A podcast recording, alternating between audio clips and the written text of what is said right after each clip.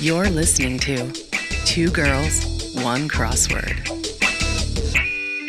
There is a tiny cat behind me I see a small ch- ch- small kitten back there. on a shelf. Um, if Cat you on a wanna know what- shelf. yes, if you want to know what I'm talking about, this is a shameless plug for our YouTube channel. If you want to watch us, you can see Chelsea's Christmas decorations and my cat, who hopefully he, he's been in a bad mood the past couple of days. Um, where he's running around a lot, so hopefully he stays quiet. if not, I apologize if you hear like scrambling and screaming in the background. He's like, Mom, hello. Yeah, what about me? Pay attention to me. Yeah. Yeah, my dog's been barking a lot today at the door. I just love it, you know, that he stands at the door and he barks at it as if he's had any results from that in the past. Like he has no ROI for barking at the door, and yet he continues. And I'm just like, you're an idiot. You're wasting valuable energy. I know, but the one time he doesn't is when something bad will happen. You know that if if someone ever like broke into your house, I don't think Neptune would do anything. I feel would like be, you would be, you'd be afraid. yeah, or it'd be like, oh, you have a sausage. I guess I'll just take like you're my new best friend now. No, I know. He would bark a lot, I think, if he didn't know who they were, which is one thing. But like at the same time, like how many neighbors do you know that would come to a bark towards a barking dog if they heard them? Like if I was getting killed or something. They wouldn't, unfortunately. Yeah. Well, anyways, hopefully that won't happen. Anyway, happy Christmas.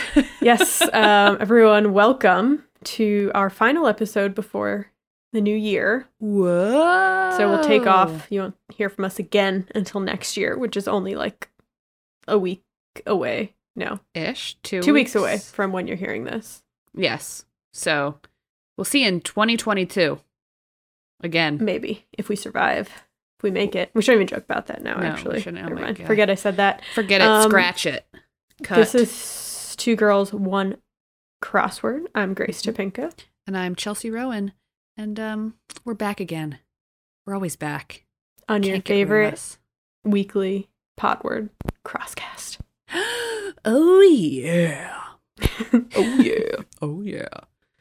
Um. Anyway, we're here. I guess.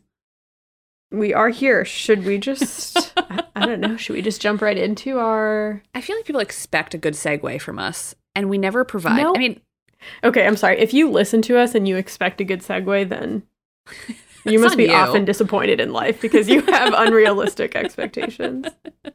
um, speaking of unrealistic expectations, shall we do the poll? Yes.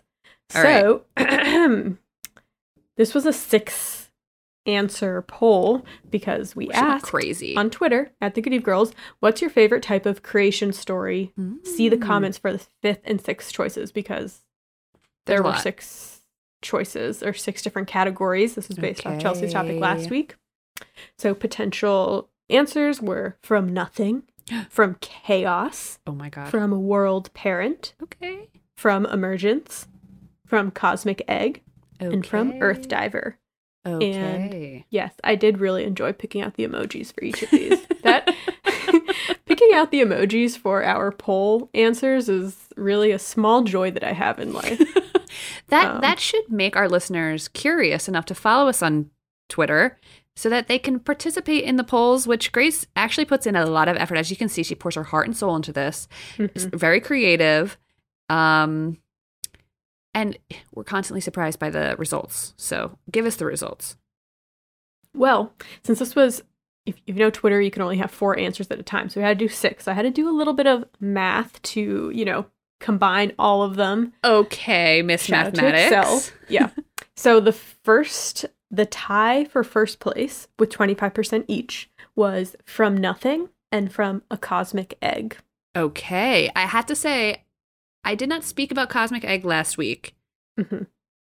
but that was one that does exist. If you're interested in learning about Cosmic Egg creation stories, you can Google it. Don't Yeah, listen I- to my episode.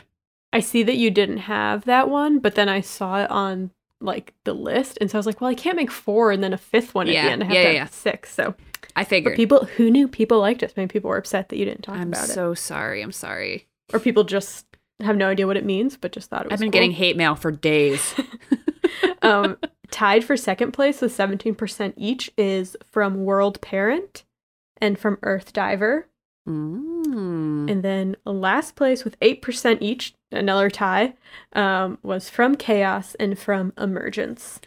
Ooh, what would you pick? I picked Earth Diver. I think I mentioned this um, last week too. I just, I feel I'm comforted at the idea of like being on the back of a turtle. That is extremely comforting. Mhm. I picked from World Parent because I really like the Norse creation story. Um, yeah.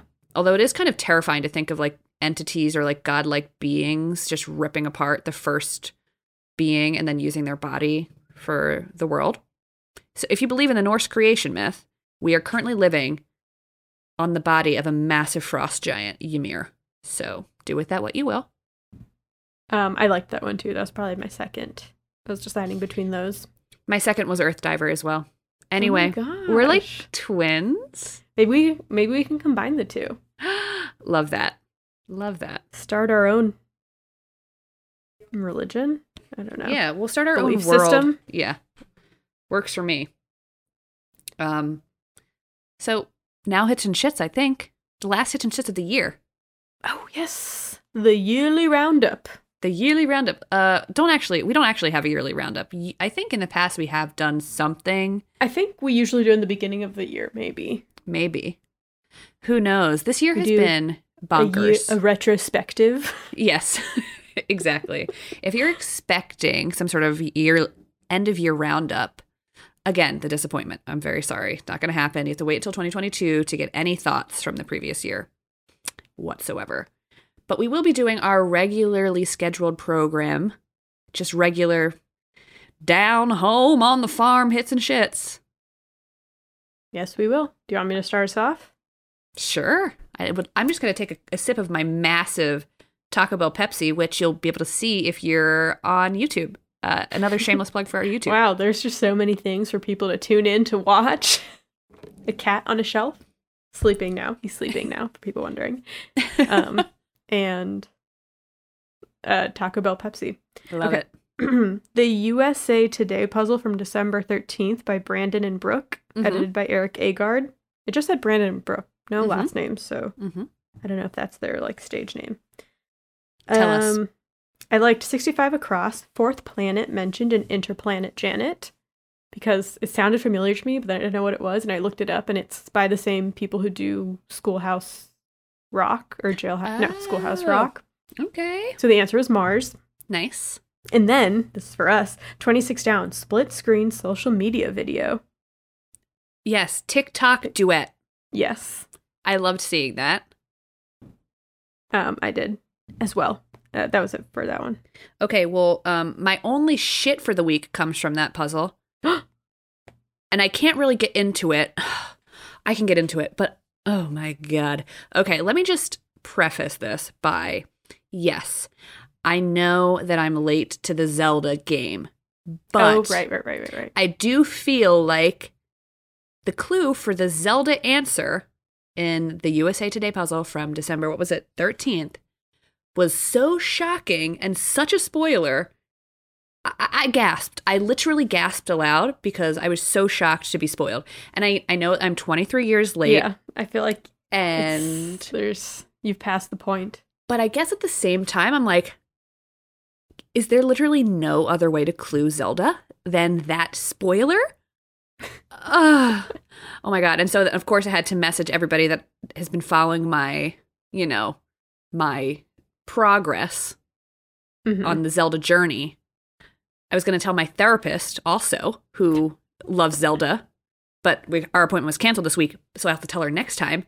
I'm sure she'll be to shocked. an, an emergency phone call. This is an emergency. Zelda was spoiled for me. I mean, it is what I know. I know. I know. It's been 23 years, but still, I was shocked and I was spoiled and a little upset. And I hate you all, basically. Well, you heard it here first. I feel like I feel like there's a Harry Potter spoiler, or did we spoil it? No, I feel like there was one in the crossword, like when we Yeah, first maybe. started, because I remember talking about it and being like, "Is this too soon? Is this allowed to be in?" Right. No, I know. And I, I, I, I am of the belief that if it's 10 years past, like it doesn't count as a spoiler. Um, Except when it comes to you.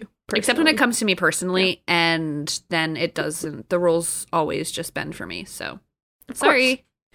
Um, what else? I actually did like that puzzle overall, though. Even though at the end of it, I was like shaking. I was so upset. Um, I'm sorry. it's no, I'm just fine. I'm being dramatic. Um, I liked 42 across. Warning taped to a pillow fort, and the answer was go away. I loved Mhm. that. And then I also like seven down. This is like simple. This answer shows up all the time. Uh, the clue was softball refs, and the answer was umps, U M P S. But it's always like clued in relation to baseball. So it's really nice to see softball.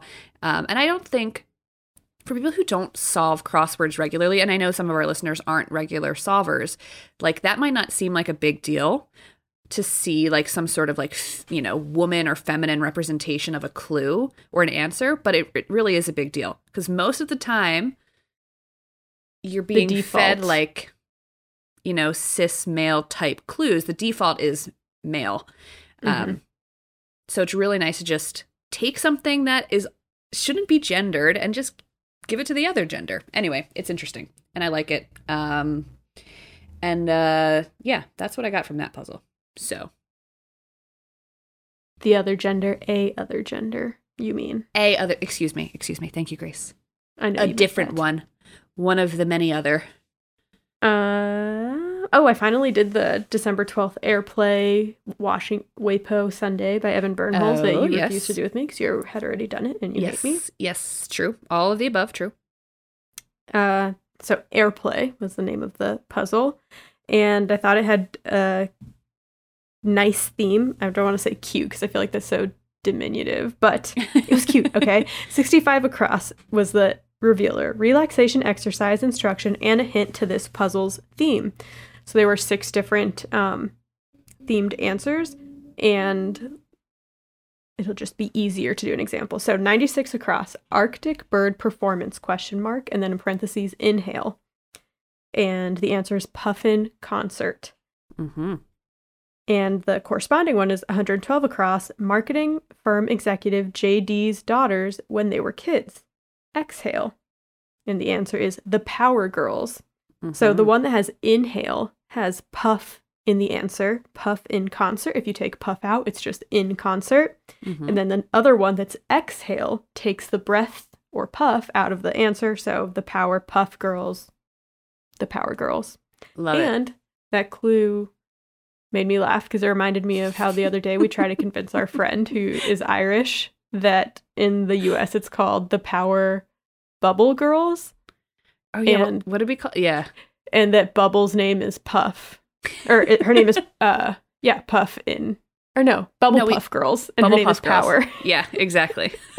we he we had him going for like maybe thirty seconds. He believed us for a second. it was amazing. Not everyone in the room was on board. they weren't. So So that's the problem when there's other people around to witness us. exactly, you, what you need to do. This is just a general piece of advice for anybody out there who likes, you know, instilling chaos into a room for literally no reason other than their pleasure. Um, you need to make sure that you have a secure friend base, and by that I mean you need to be able to say anything, and then the people that you surround yourself and call your friends need to immediately hype you up, no matter what it is that you've said. Like literally, they just need to go with the flow because that's how it works. That's how the joke works. Mhm. I will almost always play along. Seriously, unless it's something totally ridiculous. Grace has at times been like, "That's not going to work," and she doesn't play along. Sometimes I know it's just not going to work. You have because like you have to only do it. You have to be careful when you do it because otherwise people are always going to be expecting it. I know. I tr- what was it? What was the I trying to do at the holiday party? Who did I say? I was. Oh, I said Kevin Bacon was my uncle Yeah, or something, or not Kevin Bacon, Michael Keaton. Michael Keaton was your uncle. I feel like that's too. No one would, that would have come up before. I I know. think. I know. I know. You're right. You're right. You're right. but no, right. you're right. I should have gone along with it, but I just I just knew it wasn't going to land.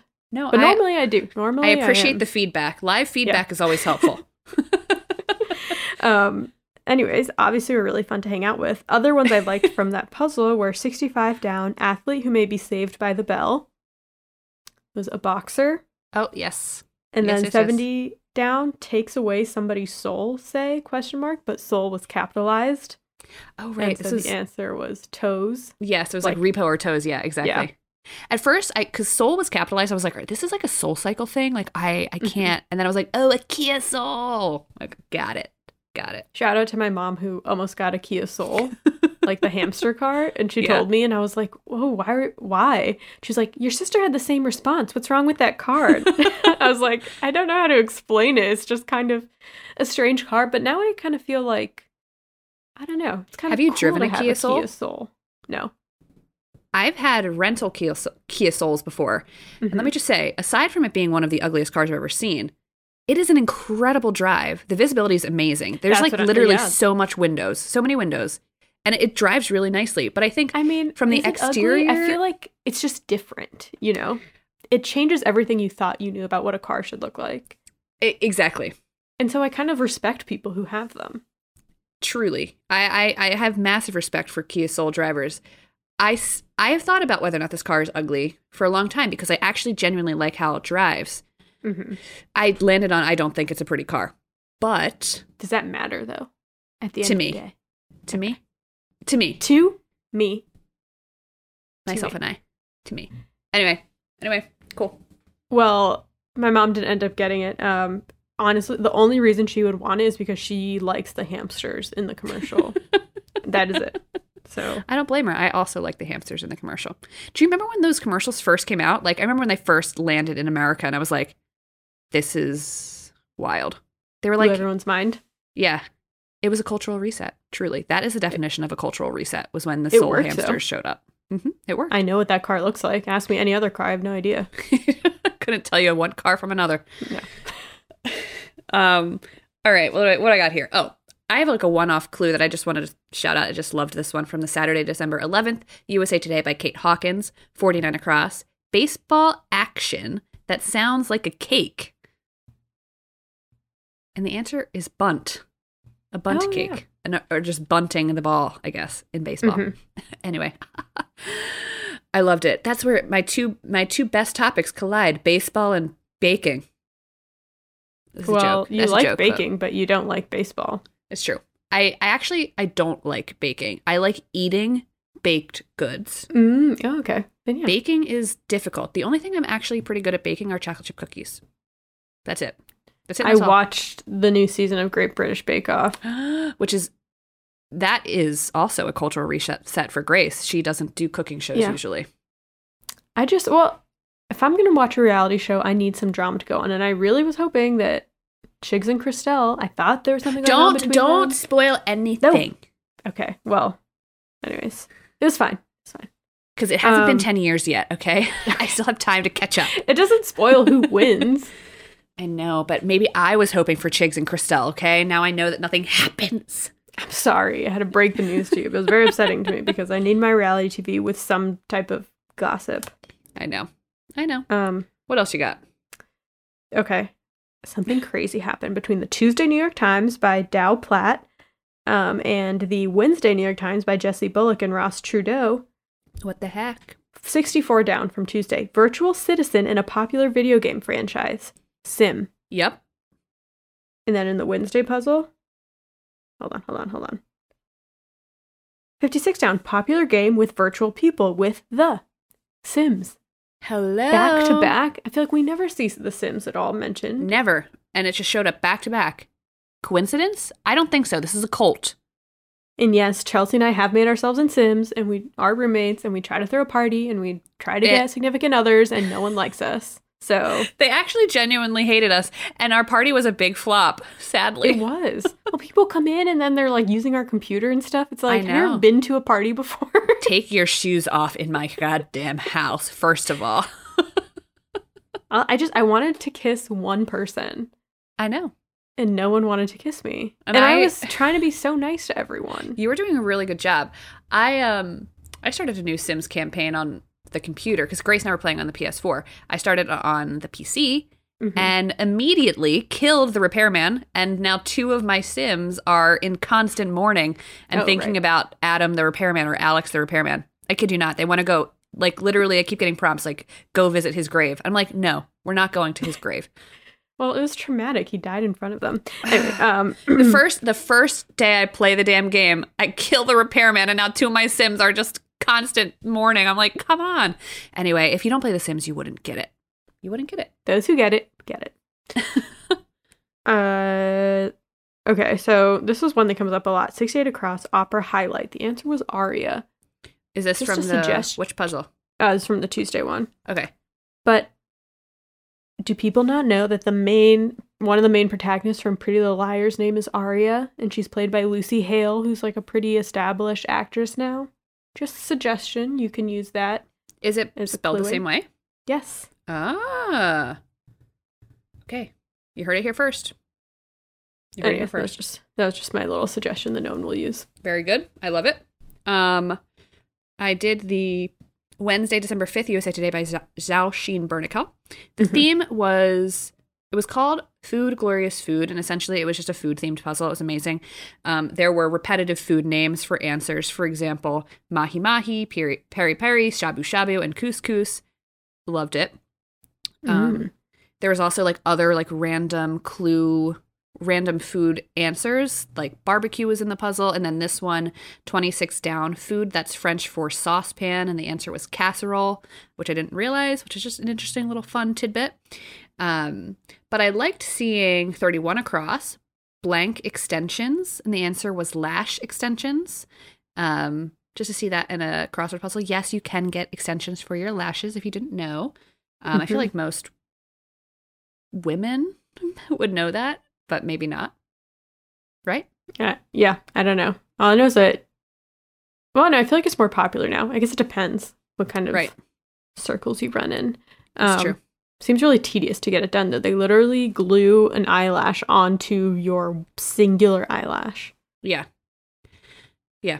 I mean, thankfully, I actually have very long eyelashes. And when I get my brows done, they're always like, that you have lashes that people would pay for. You just should, you should just get them tinted. You should get them dyed. And I'm like, yeah, if it was free, are you going to do it for free? Otherwise, stop talking about it. I'll just buy the the um the mascara. But you know, whatever. Anyway, lash extensions and can actually look pretty good. So They can look good. Um, I do think though, like they look good for a little bit and then they start falling out, and then you just Yeah. have like five super long yeah, lashes, and it looks janky. The and then you have to keep getting it done, and it's upkeep. expensive and takes a lot of time. So But some people that matters to them, and I'm happy for them. But if it's done right, if you're doing it, if you're keeping it up, it looks really good.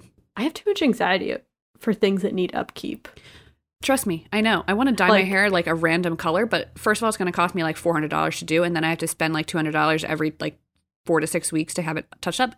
Sorry, I couldn't possibly. And then also just the time spent at the salon, like literally being in a physical space other than my house to get something like that done. Sorry, There's nothing worse than getting your hair dyed. It takes so long, and it's just like, okay. Anyways, It's like eh, moving on. Okay, okay, okay, okay. Uh, the last thing I liked from that that puzzle was 34 down. I feel like you would like this too. Flips through disdainfully. Hate reads, similar to our hate watching of Twilight. Um, is it really? Do we really hate it if we've watched it like four times in the past year? mm, up for debate. I'd love to hate watch things. Actually, like if, if there's a bad movie, I will w- want to watch it. yes. So, yeah. What else you got? More from the Wednesday, December 15th New York Times by Jesse Bullock and Ross Trudeau. Um, learned this 24 across. Like the anagram, I'll make a wise phrase for William Shakespeare. The answer was apt, but I didn't know that that was the anagram for William Shakespeare. Nice. Um, let's see. Hold on. Hold on. I'm holding. I'm holding. Uh, two down. High regard for one's hometown, say. Local pride, baby. Local pride. I would We know. both have. You wouldn't know? I would know. Yeah, I would know too. Although Yeah. I'm kind of overshadowed by Pitbull and his pride for Miami. So Yeah. I'm from Jersey. It's like a thing. Like I will never live there again, but don't talk shit about Jersey. We're going to have an issue. It's just like a thing. So, I want to move there so I never have to pump gas again. Grace was shocked. She was shocked when she realized you don't pump Jersey girls dro- don't pump her their own gas. I drove through Jersey over Thanksgiving and like when we got to the gas station, a man walked up to the window and it scared the shite out of me. I had no idea what was going on. Um, well, this one. How do you feel about this? Nine down. Young love. The answer was teen crush. yeah. I mean, it's kind of cute. But I feel like is that no one says that. Like Uh, that's not a No, I know. Um, teen crush, uh, I feel like are two words that make sense together, Yeah. but I don't know if I've ever heard that as like a phrase before, I feel like feel a like, common phrase. it's something that you would see like I love going to countries where English is not the first language, but they have a lot of shirts with English phrases. hmm Um, and we do the same thing. Like we have shirts that say bonjour or whatever. It makes no Yeah. sense. But um, I feel like teen crush is something that would be like on a shirt at a Yes. trendy like teen store in in Amsterdam or something. Yeah, exactly. No, for sure. It's it's like English words that make sense, but it's not like it's not part of our lexicon, you know. Yeah. So it, it it's like you look at it and you're like, it's not wrong, but it doesn't feel right. Nothing feels right. Nothing feels Anyways, right. that's all I got. Okay. I, I need to end on the Thursday New York Times by Trenton Charlson from December 16th today. This was so much fun. Did you do it? Mm-mm. No, Ugh. I hadn't done it yet. Oh, I think you would actually like this. First of all, do it. If you're going to do this puzzle, do it on the computer or in the app. It has like a little fun animation at the end. So essentially, Oh. the theme is 52 across, flummox, or a classic word game represented by the central grid of shaded squares, in which 15, 17, and 55 across can be found. And the answer was boggle. So the center of the board was shaded like a 4x4 square. It was shaded and it looked like a boggle board. You know, if you've ever played boggle, the word game. Mhm. Um, and so you can find all of the themed answers within that four by four grid, the boggle board. Um, and the themed answers were 15 across, flummox, which the answer was bewilder, 17 across, flummox, the answer was bemuse, and 55 across, flummox, and the answer was befuddle. And inside that boggle board, you could play boggle and make all of those words. And at the very end, once you solve the puzzle, the boggle board ke- keeps solving and finding those words for you. And it's really cute. Oh, cool. Okay. I'll give it a spin. Um, yes. And I also really liked this. I wasn't sure if this initially offended me, this clue and answer, but I decided that I liked it and I thought it was creative. And I'm like, fuck it, I liked it. Um, three down. Took a second, question mark.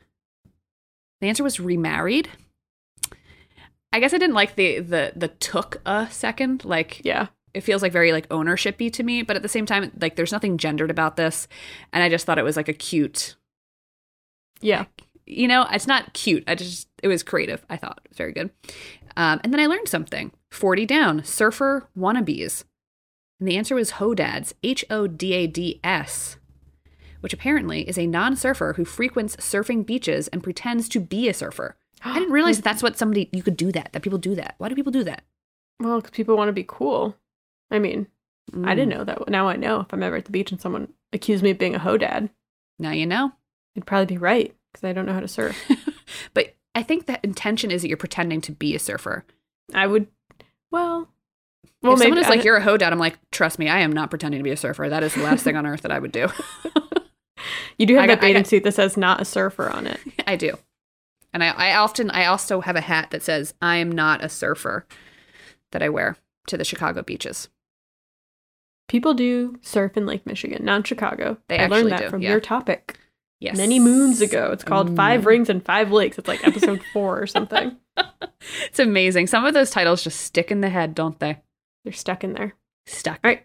Well, should we move on? I feel like we've ranted and raved for A very long so time. long. Yeah. Yes. Sorry well, we- about that, everyone. It's the last episode of the year. We're loosey goosey. And our last two episodes have actually been under one hour. Usually the episodes are like an hour and 15, hour and 20. Mhm. Um, so we've had two shorter episodes recently, so bear with us. We're My feeling topic was kind of today. short last week, but yeah. So, all that mine. time you saved the last two episodes, you can use that to listen to us go on this episode. for no reason. If we're feeling rambly, we're feeling good, we're feeling ourselves. And now it is time to flip the coin. Do it, baby. All right, I'm flipping the coin now.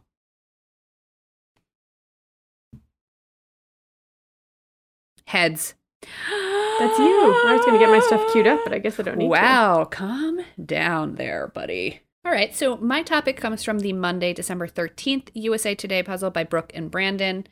33 across, unseen Bambi villain. And the answer is man. Oh, I remember answering this one. So we're going to be talking about Bambi today. Bambi. I feel like we're Um, slowly going through the Disney stories. We are.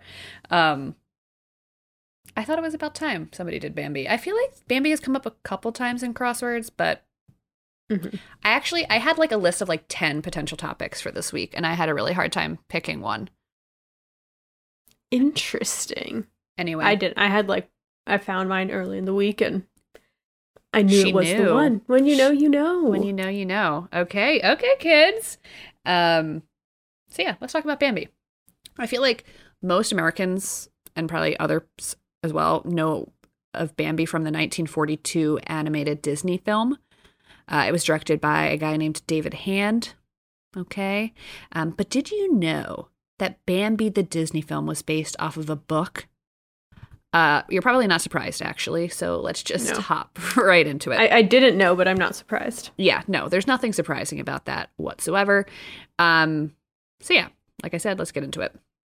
So Bambi, the movie that we've all come to know and love, and per- were perhaps traumatized by as children, uh, Mhm. was based off of a book called Bambi: A Life in the Woods, written by Austrian Jewish author and hunter Felix Salten.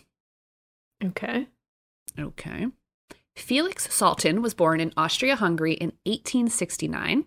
His birth name was Sigmund Salzmann, which he later changed to Felix Salten uh, because there was, as you probably realize, in the early 1900s, uh, rising anti Semitism in Europe, especially after World War One. Okay. Mhm. Um, and he was an author, so he was trying to sell books, etc., you know, that kind of thing. Uh, so not only was he an author, he was a journalist and a literary critic, uh, but his most famous work is Bambi, A Life in the Woods, published in 1923. A little bit about his life. His father um, went bankrupt when he was 16 years old, and so he had to s- drop out of school. He started working at an insurance company, um, but that wasn't like what he wanted to do. At the age of 19, he began writing um, and submitting poems and book reviews to various publications. He published his first collection of short stories in 1900, and afterwards was, on average, publishing one book a year, either plays, short stories, novels, essays, etc. He was extremely prolific throughout his career. Um, and then Bambi, A Life in the Woods, uh, was published in 1923. I'm going to give you a very brief plot overview of the book. It differs. I don't want. I don't want to say greatly from the movie, but it kind of does. So, Mhm. just a very quick, brief plot overview of the book. So, Bambi is a roe deer born in late spring. His mother teaches him about the various inhabitants of their forest and how deers live.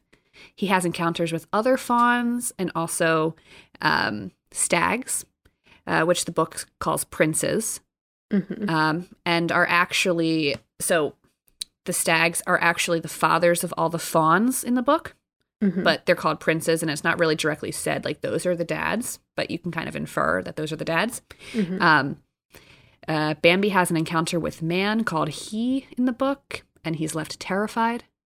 In midwinter, hunters enter the forest and kill many of the familiar characters, including Bambi's mother.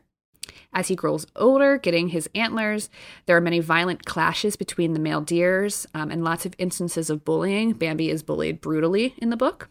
Mhm. He has several run ins with an older stag called Old Prince, who teaches him about snares and fake deer calls, uh, and later cares for Bambi, who was shot by a hunter. When Bambi has grown gray and is, quote, old, the old prince shows Bambi that man is not all powerful by showing him the dead body of a man who was shot and killed by another man. When Bambi confirms that he now understands that, quote, he, oh, sorry, when Bambi confirms that he is now he now understands that quote he is not all powerful and that there is quote another over all creatures, the stag tells him that he has always loved him and calls him my son before leaving. So this old prince ends up being Bambi's dad. Okay. Mhm. So that's basically the plot. It's different from the Disney movie in that it focuses mainly on the d- the deer population in the Mhm. woods. Yeah, I was Um, like, this is an adult book then? It's actually so it was written as an adult book, but it Mhm. became popular as like a young adult coming of age story because the Bambi's coming of age kind of parallels the coming of age of like teenagers, right? hmm Anyway, so yeah, that was literally the next point. This is there is a parallel between the fawn's becoming a stag and a child's becoming an adult. Unlike the Disney version, there is no chipper forest friends. Mhm. Uh, there's a lot more death. Um, it's more of a philosophical meditation on the natural world. Uh, there's actually an entire chapter dedicated to the thoughts of two leaves that are nearing their end of time on the tree, and they're like pontificating about death and like what happens after they fall off the tree. Mhm. Um, uh, Salten himself was a hunter. He originally wrote the book for adults, um, but because it has that kind of coming of age storyline, it ended up being more popular for children. Um, overall, it takes a bigger picture look at the cycle of life in the forest and humanity's interactions within it. Um, it's sometimes called the first, quote, environmental or green novel, uh, and it takes a literal opposition to hunting and a figurative opposition to fascism, which is interesting.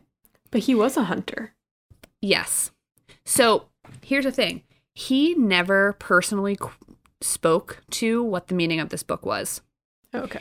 The only thing he ever said is that the only reason that Bambi was written is because when he he was hunting and he shot a deer and he had the Mhm. idea to write the book. That's the only thing he ever said about this book.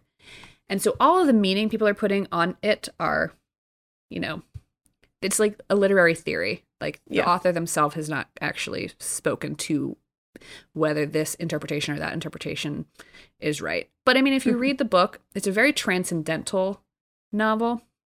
It's like very meditative. It's about nature. Um, and we'll talk a little bit about this in a second, but essentially, like the German version is much more about the balance and equilibrium between man and nature, whereas the English translation takes on a more uh, conservationist bent, an anti hunting, you know, narrative. Mhm. Anyway, okay. So, um, yeah, so my next point here was it wasn't Salten's intent for it to be a conservationist narrative. He was a hunter. Uh, he probably meant it to be a commentary on nature at large. Um, man isn't the only violent character. Forest animals are also brutal to one another throughout the book. Bambi is treated harshly by the buck that he learns later is his father. Um, and he Bambi ends up becoming hard-hearted, just like his father, um, though it's shown as like a natural progression rather than abusive. It's interesting. Um, while Bambi is now considered a classic, the book didn't sell well in Germany initially. So Salten changed to an Austrian publisher, saw a small uptick in sales, but it wasn't until the book was translated into English in 1928 that it became a big hit. Uh, a note on the translation, which I kind of mentioned a little bit ago. Um, first of all, if you're interested in translation, Grace did an episode on translation, episode 14, same, same, but different.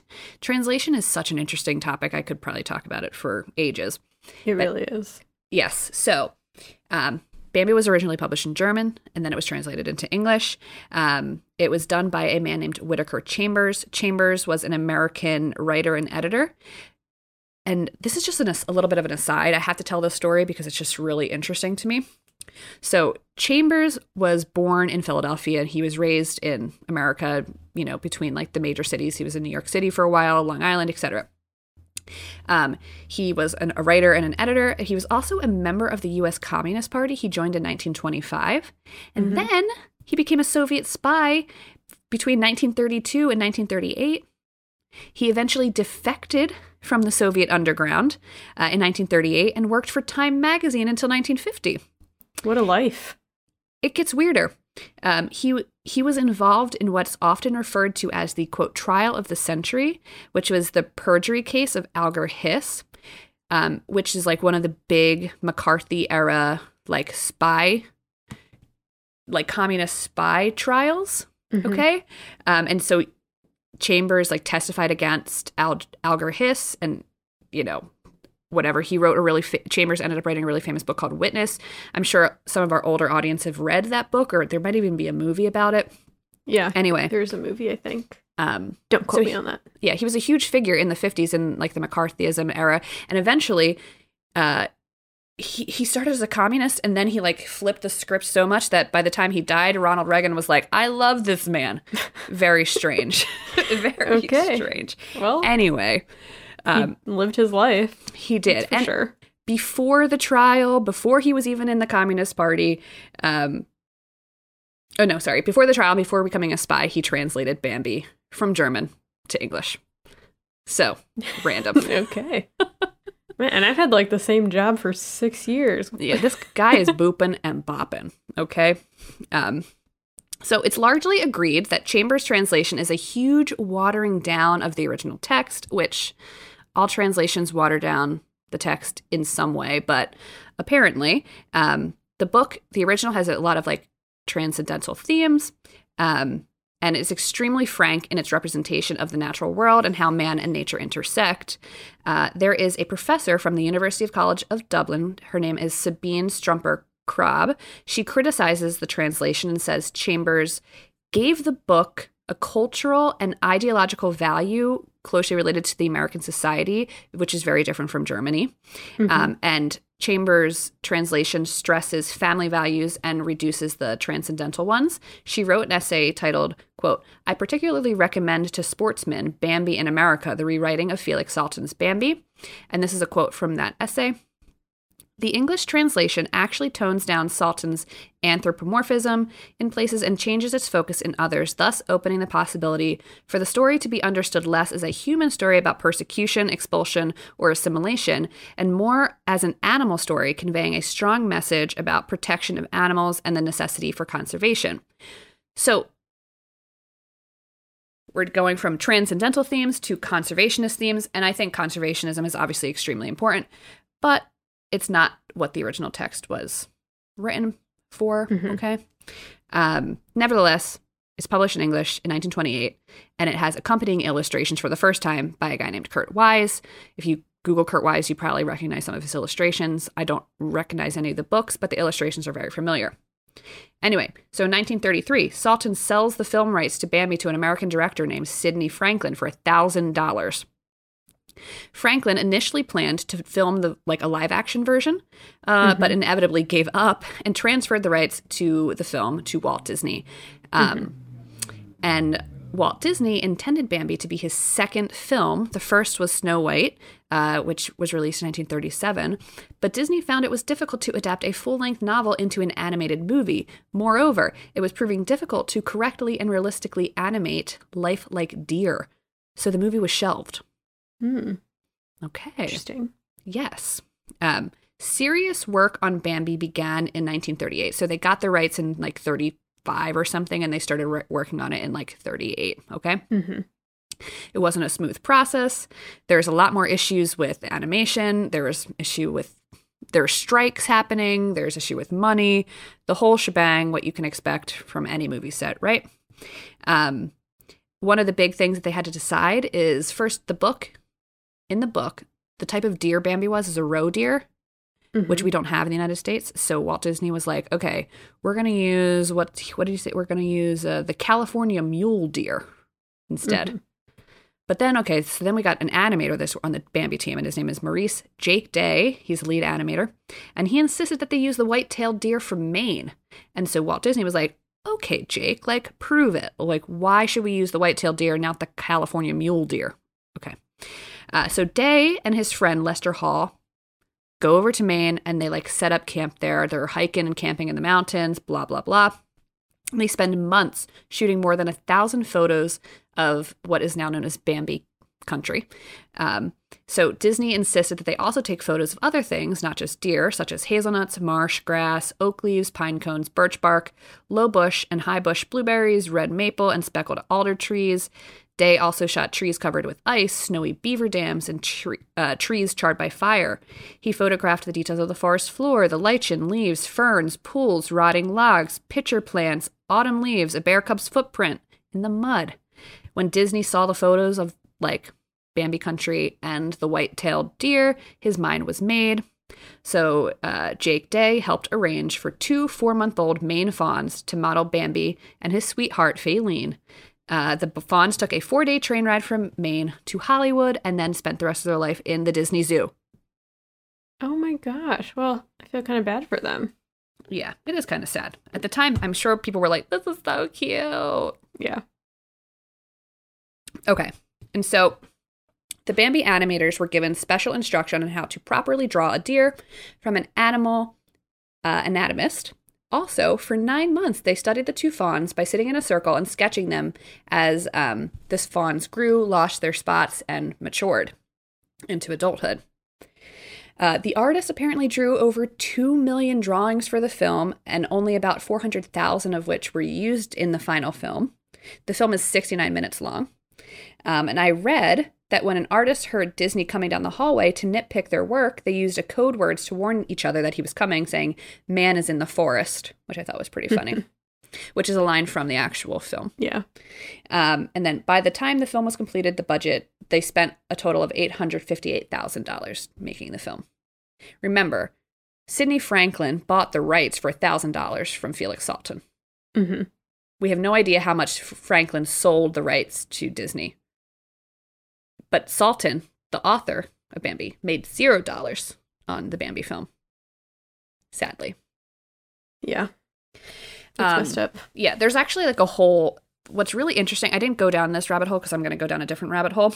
Um, uh, there was Bambi was really important to copyright laws at the time. If you're interested in that, you should Google it. So, we'll do. yeah, um, basically, like Salten's family eventually was like, "Hey, we want money for this if you're going to keep using Bambi," and the the Salten family actually ended up winning, and it's a complicated copyright ba- battle. And I was like, ah, this is too dense for me to go through. It's not actually difficult to understand. It was just there's a lot. So if you're Mhm. interested in copyright, Bambi is you know really important to the development of copyright law. So look it up. Um, anyway, okay. So Disney's Bambi premiered in London on August 8th in 1942 and then in New York on August 13th, 1942. The film didn't perform up to studio expectations, mostly because World War II was in full swing and also because it received some negative reception because there was a taste of anti hunting sentiment in the film, more so than the original material. And I found this really interesting uh, essay written Mhm. in Wildlife Society Bulletin. It was published in 2000. It was by Robert Muth and Wesley Jamison. Uh, and I'm just going to read you a couple like longer quotes from it, uh, talking about how Bambi sparked. It's what's called the the Bambi. Uh, what's it called? Um. Oh, I forget what it's called. The Bambi. Ah, The Hold Bambi effect? the Bambi effect. Yes, Is it So- really? yes, yes. Thank you. Um, and how Bambi kind of started this whole this quote. It's called the Bambi effect, which basically spurred a conservationist attitude growing in the United States, which is really interesting. Mhm. So, bear with me. It's from that article in Wildlife Society Bulletin from 2000.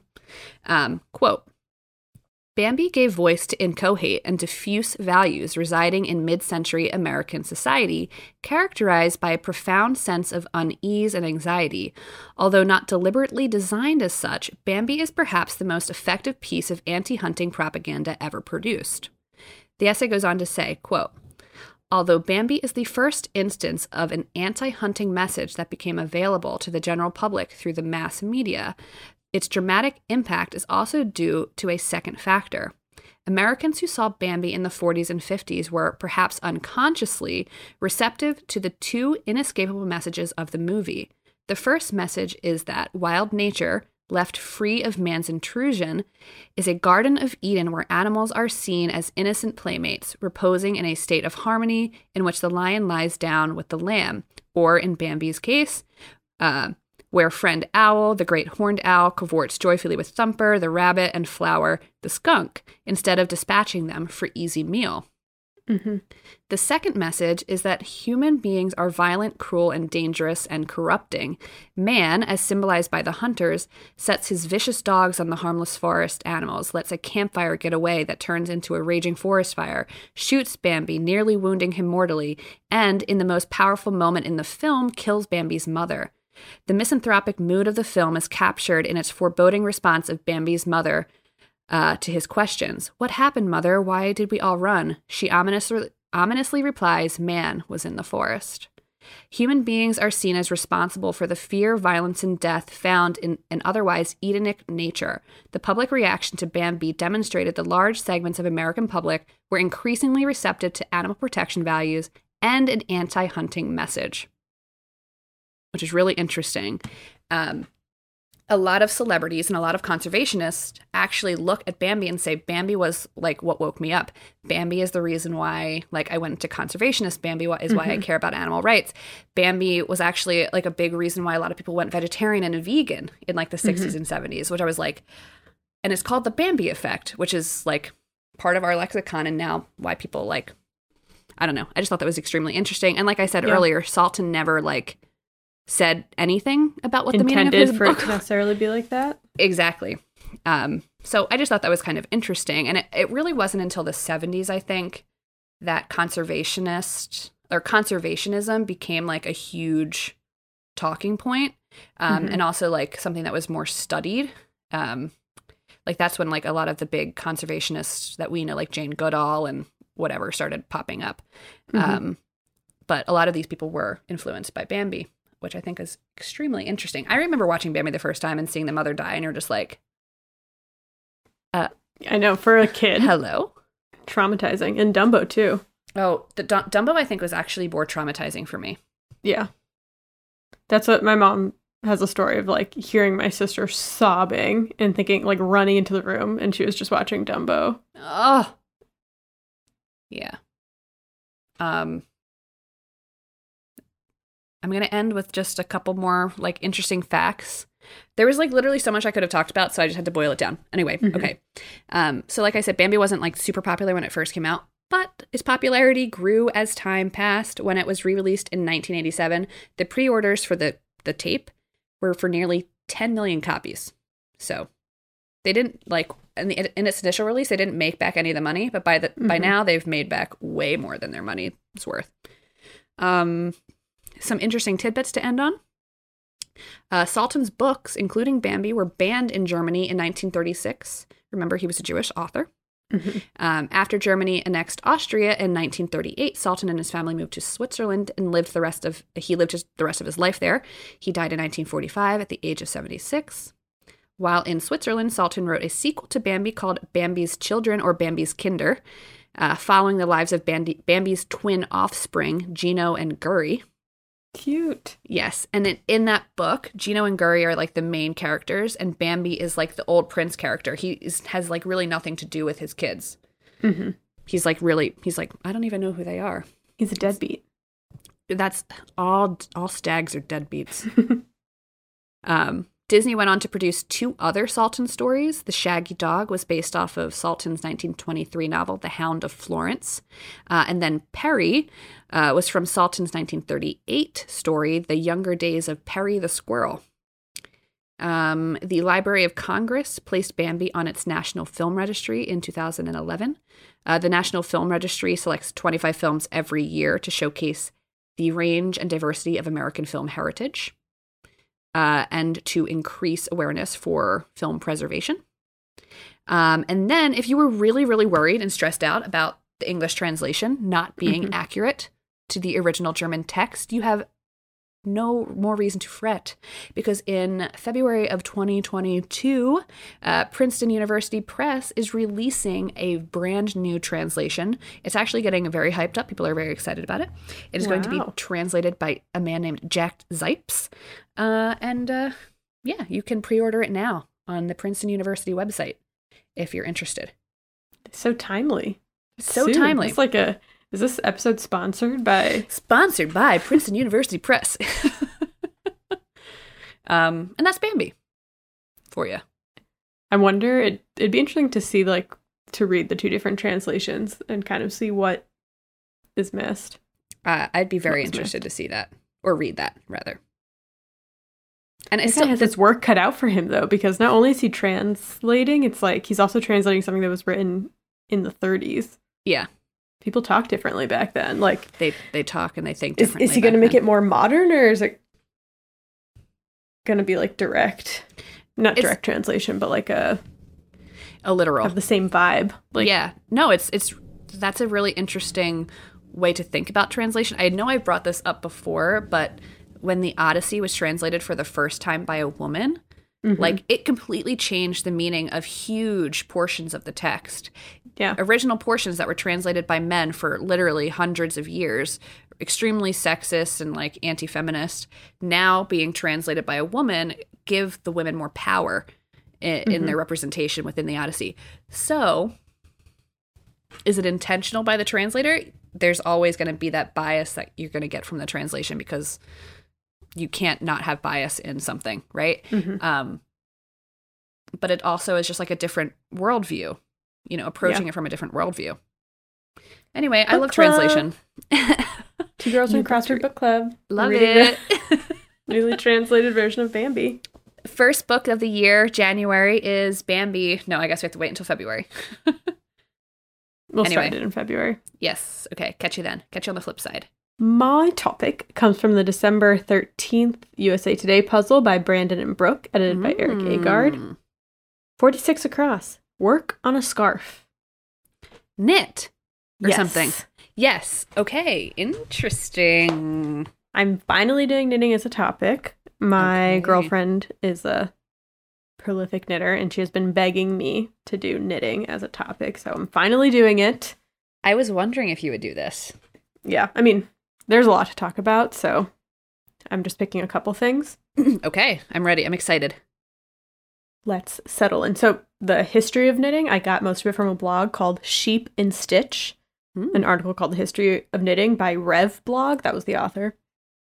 okay, so some textile arts like go way back in time. You think of like weaving and spinning. They show up in so many myths and legends. You know, the fates weave fate, Penelope in the Odyssey, speaking Mhm. of, wove and unwove a shroud every day and night, waiting for her husband to return home. So you would think that maybe knitting would have like these, you know, ancient, ancient uh, references to knitting, but not really. It's slightly more modern, still not like super modern, but Okay. doesn't really show up and stuff like that. In fact, the word to knit didn't show up in the Oxford English Dictionary until the 15th century. Wow. That's So- not what I would have thought. Yeah, same. What are its origins? Tell me. The first known knitted pieces that have survived time are from Egypt around the years 1000 to 1400 AD, and they are intricate socks made with white and indigo cotton. So they're white socks with like a blue pattern on it.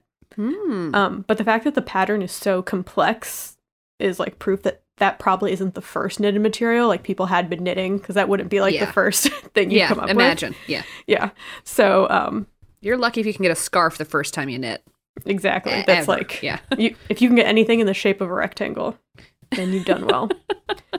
um, but you know, since knitting is made out of materials like cotton and fabric that disintegrates over time, it makes sense that a lot of stuff hasn't survived. hmm But based on those fancy st- socks, historians believe that knitting probably started in Egypt around 1000 AD, potentially a little earlier. Cool. So they also think that knitting evolved from another practice called nail binding. So nail binding uses one needle to splice and knot string together. So it's kind of more similar to sewing, but what's cool is that knitting and nail, bi- my, nail binding produce almost identical fabric. Like they Ah. look the same, the ribbed features. Um, but before scholars realized the difference, they were duped by nail binding socks found in Syria around 400 AD. So they actually thought knitting had started earlier ah. then they realized it was something else. Um, the truth is, knitting probably came from that. They were like, Okay. oh, maybe I can use two needles instead of one. yep. And it just kind of worked from there. I So- believe that. I believe that. Yes. So what happened next? Knitting spread from Egypt to Spain first before it spread to the rest of Europe. And that was probably during the Islamic conquest or the Crusades, like brought it back to Spain. And then it went to the rest of Europe. But in the 1000s, European knitting was confined to the very rich, the very royal, or the very religious. So the first pieces of European knitting were found in the tomb of Prince Fernando de la Cerda of Spain, and they are detailed silk pillow covers that date to 1275 AD so like Ah. royal stuff. But also a lot of early knitting in Spain was stuff for the Catholic Church. So it's like these gloves stitched with gold and silver to make them fancy, you know, all Mm. that garb that yes. the priests like to wear. Yes. And then something weird happened in the middle of the 14th century. All of a sudden, there were all these paintings of the Virgin Mary knitting with you know, baby Jesus started pop okay, okay. popping up in Italy and Germany. Random, but that shows like okay, knitting had made it to Italy and Germany then around Yes. the 14th century. Okay. She wasn't knitting at that time, or there's no proof that knitting was around at that time. But um, like that Virgin Mary would be knitting, even Mm. though there's a lot of paintings of her knitting. Mm. Um, but some people think like it was an acceptable thing for her to be doing because it was seen as you know very feminine at first. Okay. But then, at the end of the 16th century, knitting became an established craft and business was booming for one thing specifically knitted stockings for men. So, you know, like it, during the Renaissance, men kind of wore those capris and then the high socks. Yes, I love it. you called them capris. Yeah, I mean, that's what they, no, I know, I know. are. um, so, those socks were knit and they had to be really good quality because if you had baggy socks, that was like one of the biggest fashion faux pas. Faux pas. Embarrassing. Do not show up in baggy socks. Don't you? If you even think about coming to mass with your baggy ass socks drooping down by your ankles, uh uh-uh, uh, we are sending you home. You're done. You're done. You're done. So, in response to this demand, knitting guilds sprung up in the 1400s, and they were only for male knitters and they were extremely rigorous. So, if you were a man who wanted to become a master knitter in a guild, you would have to spend six years in apprenticeships and traveling the world learning foreign techniques and patterns. And then, when you returned home, you had to pass a final exam, which uh, meant you had 13 weeks to knit up a felted hat, a pair of stockings or embroidered gloves, a shirt or waistcoat, and then the final showstopper, if you will, speaking of Great British Bake Off, a knitted carpet or wall hanging. Um, the article compares this carpet to a grand thesis, no, to a grad thesis, quote, the culmination of your six years of learning, a representation of your mastery, artistry, and good taste. Damn. And they're very intricate. We will post some pictures of, of our Instagram if you want to follow us there okay. to see what these men were up I'm to. I'm really interested to see what yes exactly what these men were up to because when I think of like knitted, like Mhm. I know knitting can be extremely intricate. Like obviously, like your girlfriend is an incredible knitter, and I've seen some insane things that she has done. Mhm. But like I'm thinking about like like a like I got I've got a knitted hat right here. yeah. I'm just imagining this like being like artwork on a wall. Well, Like, it's how like does they it work? use very thin um thread. And yeah, no, I mean it's crazy what they did. It's like there's like flowers and like, you know, intricate things. There's like an Adam and Eve themed one. I'm hooked. I'm hooked. I'm I'm Yeah. ready. Catch me on Um, Instagram. I'll see you there. So knitting became like a very serious art. It was taken seriously. Um Parisian guilds were considered the best of the best, so they were always, you know, a step ahead in fashion. Okay, but- okay. I found this kind of interesting because, you know, today or like since then, knitting has kind of evolved to be more of like a woman's craft and Mhm. it's not seen as like a fine art anymore. which is But it was when yeah men were doing it. And it is Yes. an art. I mean, some of the stuff that people make with knitting is insane. hmm Um we'll talk about we'll talk more about women and knitting later. please But first, we have to talk about 1589 when Englishman William Lee invented the knitting machine, which was a sign of the Industrial Revolution to come. And in a few generations, the industrialization of knitting transformed it from a serious art um, to, like, you know, the businesses were just using machines. So hand knitting, instead of be- being an art, became a sweet, respectable parlor craft for Victorian ladies.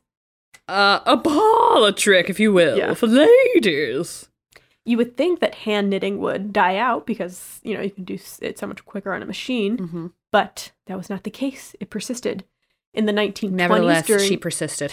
Sorry. exactly in the 1920s during world war one there was a shortage of socks and other items for the armed forces so governments would encourage women back home to unravel old knitted items and use spare wool to make garments for soldiers um, there's something that alex does. She'll get like a sweater from goodwill and then unravel it and use the yarn to like make a new sweater or Yeah, something else. But amazing. ba- basically they were like okay see if you have old knitted stuff in there that you could take apart and make socks for our soldiers. Yeah.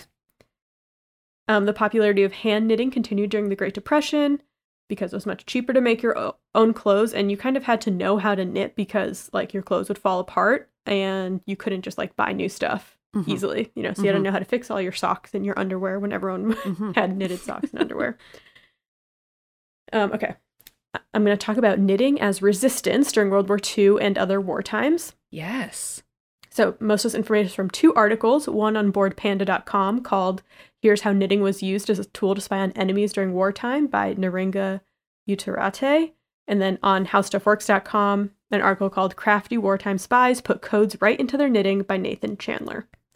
Yes. Stegan- st- steganography is the act of working a code into an otherwise ordinary item. So people have done this with hair, um, or like more modernly an MP3 file, Mhm. uh, and of course knitting. So if you've ever looked at a knitting pattern, it kind of looks like a code.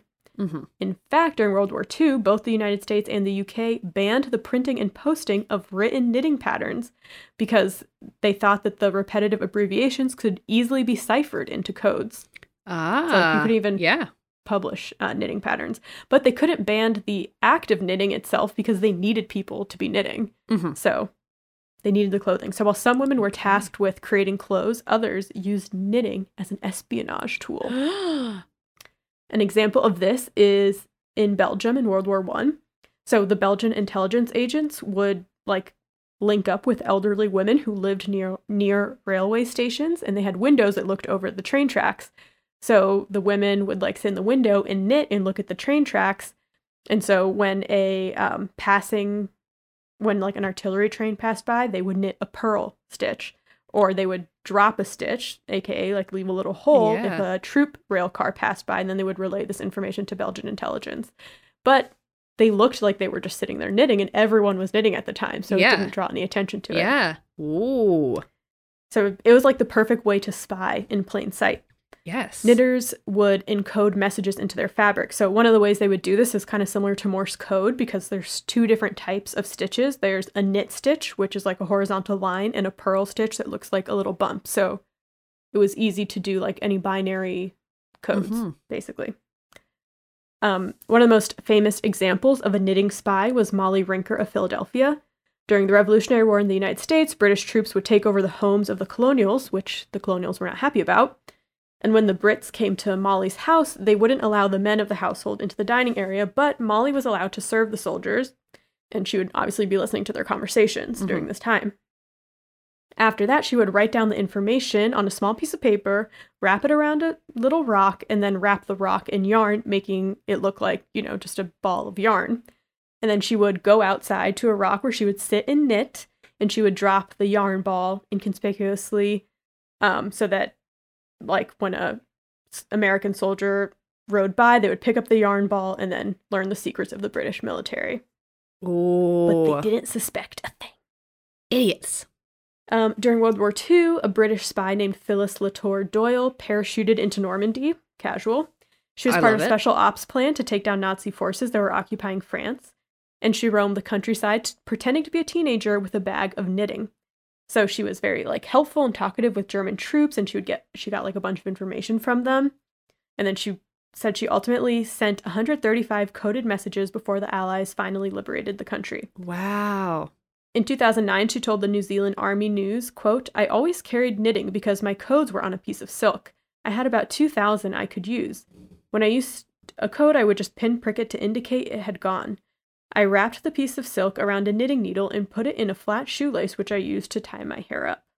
Wow. So, Damn. Yeah. People were doing Shout crazy things knitting. back day. Yes. if you're ever in Oh a war, don't trust any knitters you see. Don't. Don't. Um, I think knitting today is experiencing a revival among like millennials and Gen Mhm. Z, along with crocheting and also Mm. sewing. yes. There's like a more awareness now about fast fashion and Mhm. You know making things sustainably, and also this desire to make things yourself and also do something that's you have to be like very present for. Yes. It's slow. It's almost like meditative in a way. yeah. Um, and it's also nice to like to have to do something and see like a result from it. Do you know Mhm. what I mean? I feel like with like living and working in a capitalist society, sometimes you feel like you're living in a vacuum or a void. Like you wake up, you sign onto your computer, and then you sign off from your computer.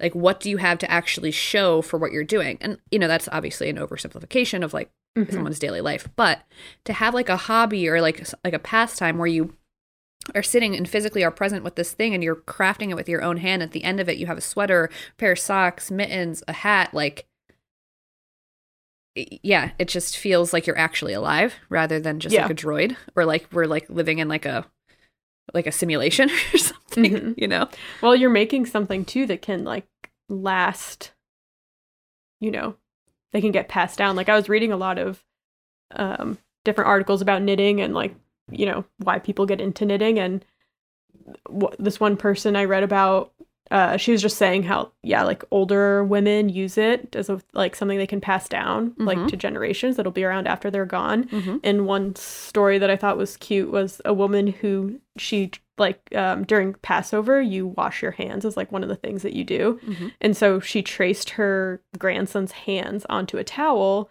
and then she knitted his like hand shape into the towel and he still has that towel now and he's an Amazing. adult. But it kind of like Yeah. captured that moment in time. right and i know like matt's grandmother um quilted a lot Mm-hmm. we have so many like and she sewed and like we've got so many like little things that she's either quilted or like pot holders that she sewed together for us like she always made like you know little uh, covers for tissue packets you know just Yeah. like things like that like you just you pass it down and like you're like i'm never gonna get rid of this and yeah it's like an heirloom Yeah, and there's so many ways you can do it now sustainably. Like there's um a lot of secondhand craft stores. Mhm. You can like at estate sales and at thrift stores you can find like curtains and old sheets and you know Mhm. that, as far as sewing and quilting goes. But anyways, yes it's very cool. Something to get into. I'm I'm like learning more about it through Alex because Mhm. I, you know, she does all these things. Um, speaking of, I feel like I have to uh shout out her Instagram. plug So- her her Knitstagram, I should say. Not that she ne- she has more followers than we do, but you can follow her on I Run This Knit. Check her out. She did knit. If you follow us on Instagram, you might have seen we posted um, crossword mittens that she knitted for me. They're So, like shockingly beautiful, and I was just amazed by. they're very. The inside has like um, topics that we've talked about in the crossword, and yeah, it's very cool. we Although should the reshare them again just to to show. Yeah, we'll do it in our carousel for this week. Yes. Although the actual crossword pattern, not a crossword, don't come for us. Don't come for us. It's okay. It's an artistic take on a crossword. But Yes. I'm going to end with a quote from Sheep in the Sheep and Stitch article that Okay. did like the history. Quote, the reason I think knitting has persisted for so long is because it is beautiful, plain and simple. It's beautiful to do and beautiful to behold. Knitting satis- satisfies a deep desire in us to create beautiful things, and it allows us the satisfaction of being a creator. Buying a sweater just won't give you the same intense pleasure and pride as knitting one with your own hands. That's why I think knitting will outlast us all. As long as we humans retain the part of ourselves that yearns to create and innovate, the part that delights in beauty, then knitting will live on from that first mysterious knitter to the four corners of the world and beyond. Ah, beautiful. Beautiful. That's it, baby. That's knitting. That's it. I saw one of my favorite um, things on this is crocheting, which is kind of similar, but on um, TikTok, a woman she crochet she basically like had a key code for the temperature of the day, and it corresponded to a color. So like when it was really cold, it would be blue, and then you know get orange as the hotter Mhm. temperature. And every day she crocheted a line on a blanket. Yes. So by the end of the year, she had a blanket that reflected the temperature of every day. Yes. Um, it's just so like It's such an amazing. interesting thing. Um, my do. brother's girlfriend's sister Mhm. and mom are doing that, um, which I Yeah, think is just amazing. I'm getting into crocheting. I crocheted my cat a tiny blanket that he loves. I love that she's into crocheting because basically I saw somebody was wearing a crocheted uh, flower ring, and that's literally all that I want from Grace. That's the only reason I talk ta- to her anymore. it takes so long to get good at it though, but I that's know. that's like my problem is that I don't have the patience. But I know. know. that if I stuck to it, I could get good at it. I know. But anyways, that's I know. that's another issue. Let us know if you have uh, if you have issues. If you craft, then let us know too. Yes, we love crafting. We're not very good at it, but we try a different craft all the time. We're always like, let's try this craft. We fuck it up. We're like, let's do something else. We did. Uh, I made an orange garland.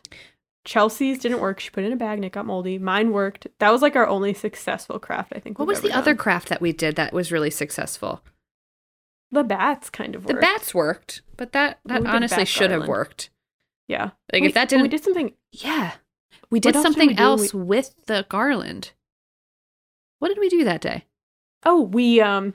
So for our work holiday party, we wore matching. Well, we already talked about this. Yeah, we put iron-on stuff on matching Yes. velour sweatsuits. Anyway, um, yeah. So if you craft, let us know. Um, you can talk to us on Twitter at the Good Eve Girls. or Instagram at the Good Evening Girls, where we will be sharing a lot of knitting uh, photos this week. Uh, so tune in. I'm very interested to see what Grace is going to share. I bet you are. I am. Um, you can also follow us on TikTok at the Good Eve Girls, and we will see you next year in 2022. In Everyone- 2022. Keep curious. Yes. Always keep asking questions. We love what where your head is at. Um, and we hope that in the new year, we will continue to provide you with more information that just keeps you more curiouser and curiouser. So Many questions, not many answers. that's it. That's our motto. That is our motto. If you're not left confused at the end of every episode, then have we done our job? Mm, I don't know. No. all right. Well, That's it. And that's all for 2021, folks. Uh, that's a wrap. we'll see you next year. Bye bye.